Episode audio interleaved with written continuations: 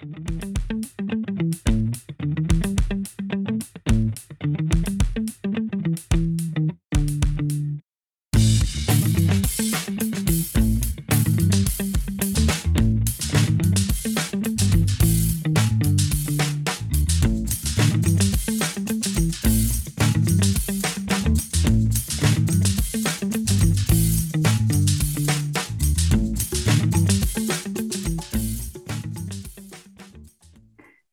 for tuning in to this episode of Off the Rock on the Record. We are in season nine and episode two, and we're kind of taking this entire fall winter 2021 to talk through topics related to some of our favorite holidays that happen during this time of year.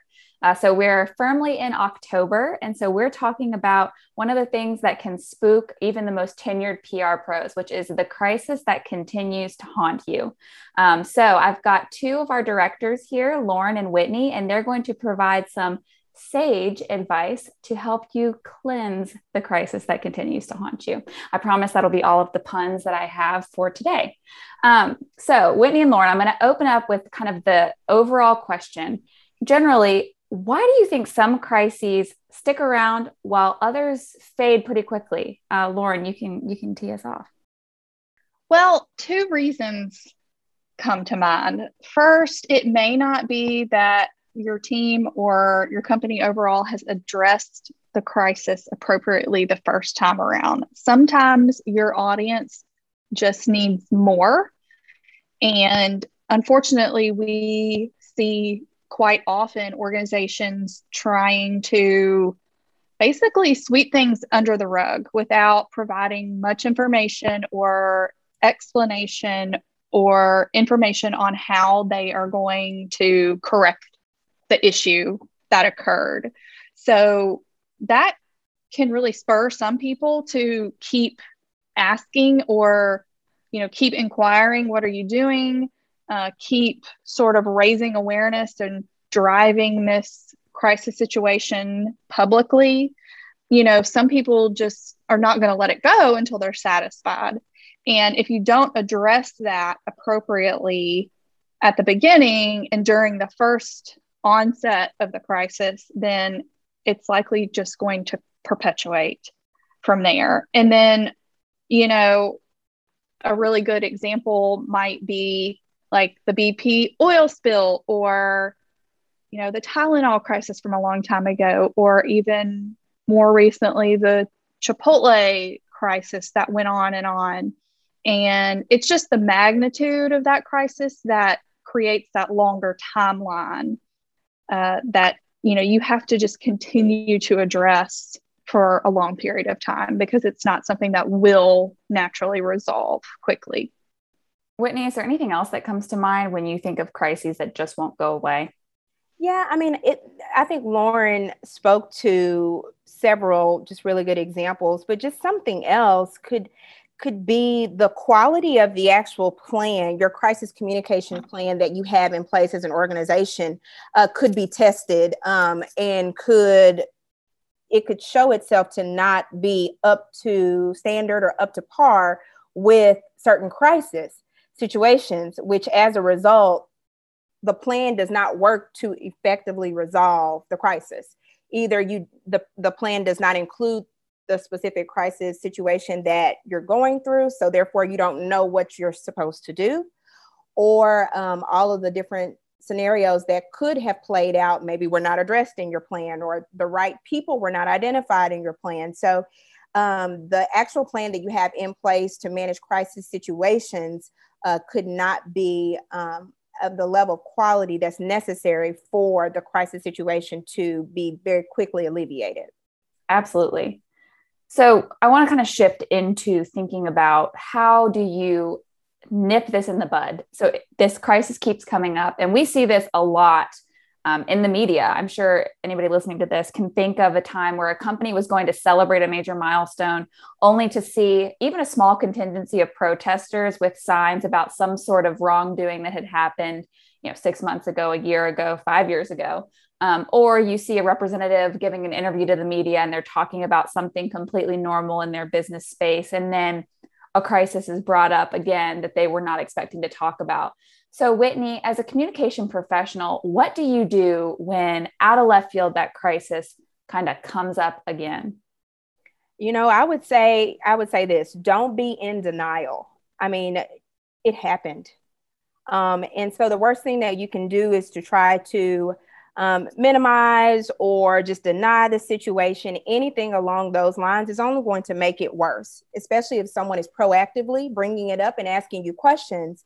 Um, then it's in your best interest to at least accept that, yes, this did happen, because that at that point, it gives you an opportunity to um, better manage the conversation um, and take the conversation where you want it to go. And that is where you can talk about the positive things that have taken place since that um, crisis situation took place, or um, something that may have changed, or you've been able to adjust within the organization. So you have control to um, pivot and take the conversation in a more positive light if you just go ahead from the beginning and accept that it did happen and confront that and say that openly and honestly from the beginning. So Lauren, if if you're working on a plan to address this crisis long term, how do you put into place a strategy that's going to make a crisis response a little bit more streamlined? One thing that I always recommend is for leadership to put a face to the crisis response.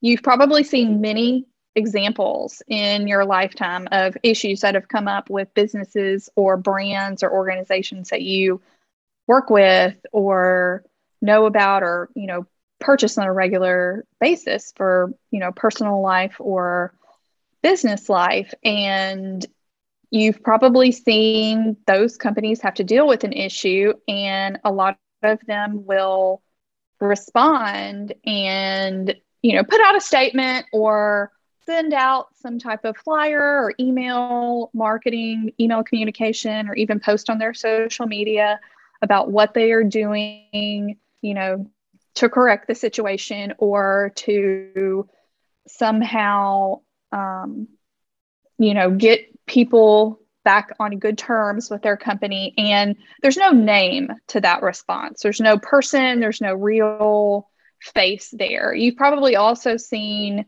many examples where you see the ceo on video speaking directly to customers you know talking about their piece of the crisis response what they're doing personally how it's made them feel and it just makes things more personal and adds credibility to the response. So if it's not the ceo or even the owner of your organization someone in a leadership position who can be that face on all communication channels. So we recommend that person being the person who does the media interviews or shooting a quick video that goes out by email, or if it's written communication, like a social media statement, or like I said, email, marketing message, or even a letter or flyer that goes out in the mail, have that person's name on that piece and have that message be written in their voice and come straight from them. It is more reassuring and can help calm the crisis when people can see that person in that leadership position directly addressing the crisis. That makes a lot of sense. And I think that it also helps look like somebody's taking personal responsibility because I think a lot of people want to see a business take responsibility for actions. But as a collective unit, if there's no voice behind that responsibility, it can kind of fall flat. But that that is really a response to questions about a crisis.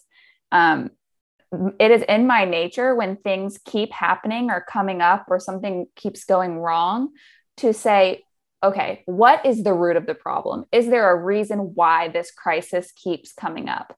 Um, and Lauren, I know one thing that you've talked about is trying to push folks to correct the issue. So maybe the crisis isn't resolved internally. Can you talk a little bit about how you push those people to do to do the right thing um, and then the PR response in the wake of doing that.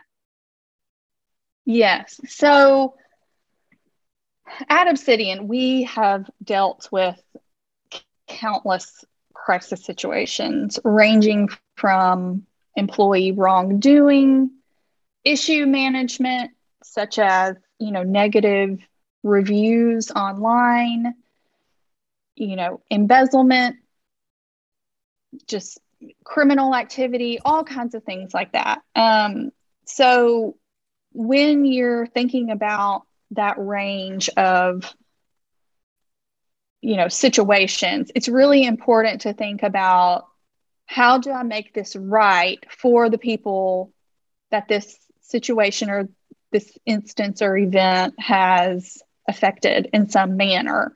So in a lot of these cases there will be things that should not always be made you know abundantly clear with the public but we always tell our clients that transparency is the best policy from the very beginning of any crisis situation. But i have to say that we say that to the extent it makes sense. Like i said there are going to be some situations where not everything should be put out on the table you know for everyone to know. But what you have to focus on is addressing that something did happen and it was wrong. And to the extent that it makes sense, like I said, be honest and transparent about that and explain to people that it was wrong and now your company is working to make it right. And explain how you're making it right. That's very important. A lot of times we see companies or leaders saying, we disagree with this, we don't condone this, this was bad, we're very disappointed, this has happened within our organization, and then we never hear anything about it again.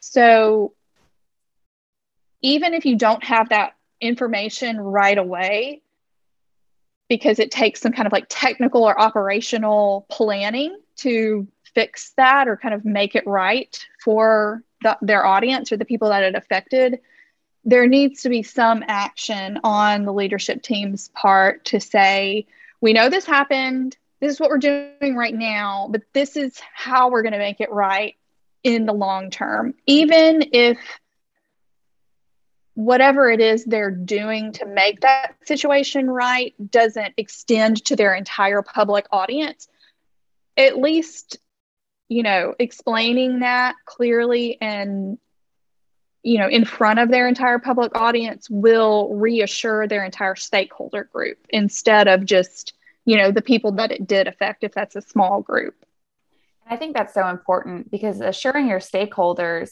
isn't just, like you said, the people who were done wrong, it can also be your internal team. And a crisis that won't go away could partially be because of some smoldering resentment among your team. And at the very least, it could also be just leading to some potential discontent, frustration um, from your from your people that you work with. Whitney, can you talk a little bit more about um, the need to address crisis crises with your internal folks and, and the role that that plays in overall crisis management? Yes, your people, your employees are your brand ambassadors. Um, so it's critically important to um, keep your finger on the pulse of how the crisis is affecting um, the individuals who represent your brand, um, both internally and externally. I think um, when a crisis takes place, naturally, you'll want to focus and really um, take your time addressing the crisis, which makes sense. Um, but your people, your employees are also a part of the crisis in that they too may be affected, even if not directly affected, indirectly, they could be affected.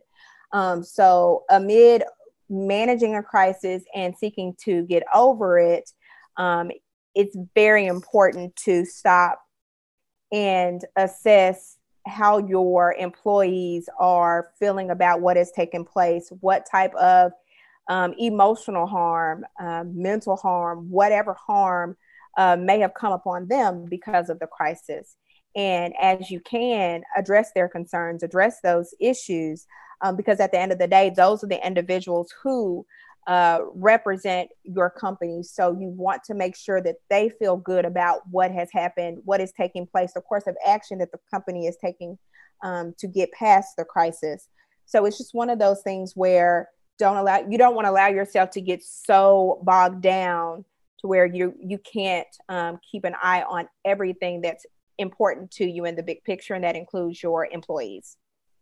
Absolutely, and I think that um, keeping good people around you in a crisis, people who know you and know your company, is incredibly important. And so, forsaking that internal communication can be a domino effect that also can play into a crisis lingering longer than it needs to. So, once you have communicated about the crisis and you have addressed the root of the problem internally, you may be moved on for six months, for a year, and think we are in the clear.